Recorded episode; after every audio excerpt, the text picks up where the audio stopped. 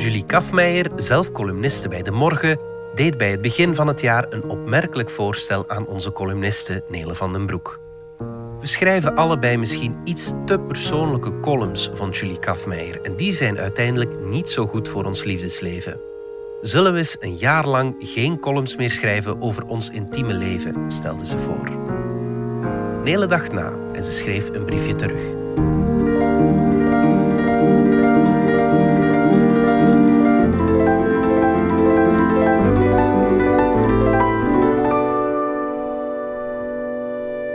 Lieve Julie,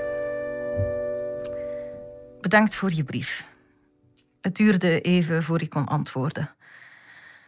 Zoals gewoonlijk was ik fris liefdesverdriet aan het verwerken. En dat is niet het ideale moment om over de liefde te schrijven.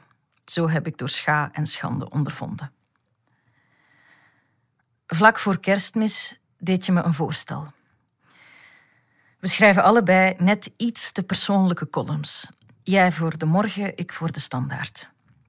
En je had gemerkt dat dat je eigenlijke liefdesleven geen deugd deed in je eigen woorden, omdat je over je losbandige seksuele ervaringen schrijft, denken mannen dat ze je alles kunnen lappen. Ik begrijp waar je op doelt. De persoon die ik in mijn columns en muziek naar voren schuif, is een pak extremer dan ik zelf ben. In het echt ben ik een seut die elke avond om tien uur gaat slapen, die al van twee pinten onder tafel ligt en die alle afleveringen van Star Trek The Original Series heeft gezien. Maar als er is iets gebeurt in dit kabbelende leven van mij, dan smeer ik dat in het lang en het breed uit in een column. Mijn leven is even saai als dat van een ander, maar dat zet ik natuurlijk niet in de krant. Kunst staat tegenover de werkelijkheid, zoals een gitaarsnaar tegenover de elastiek in mijn onderbroek.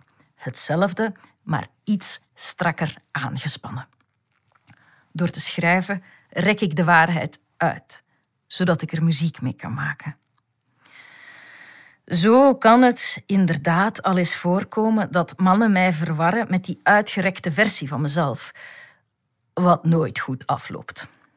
Als ik heel eerlijk ben, dan wil ik helemaal geen tomeloze seks of open relatie.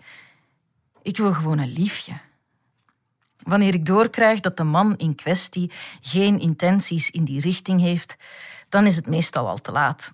Mijn hart is al weggegeven. Vandaar ook dat liefdesverdriet. Jij stelde een drastische remedie voor.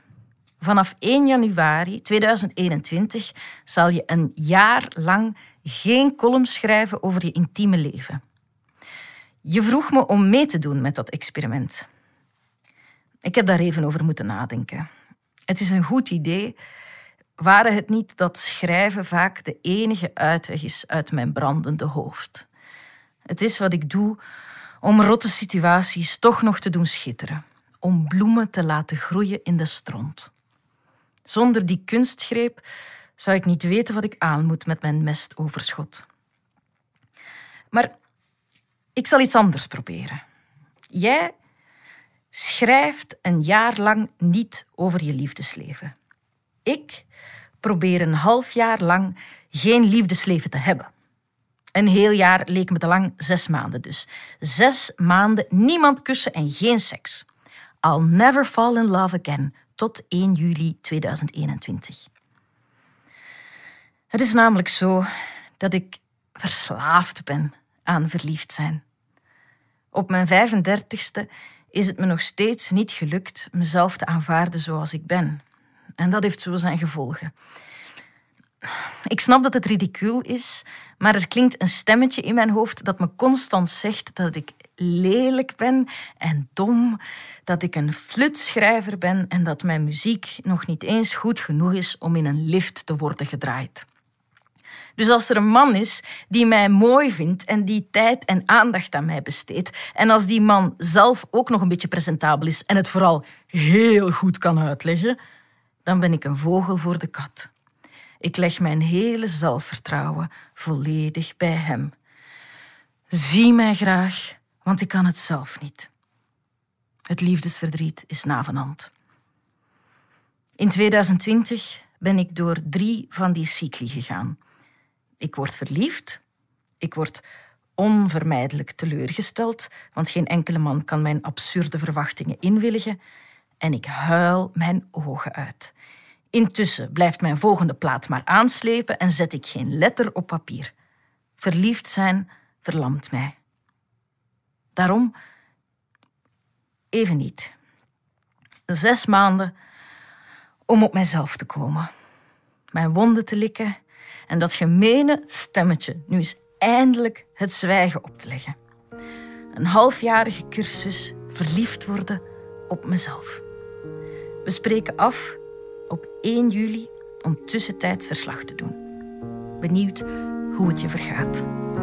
Liefs, Nele.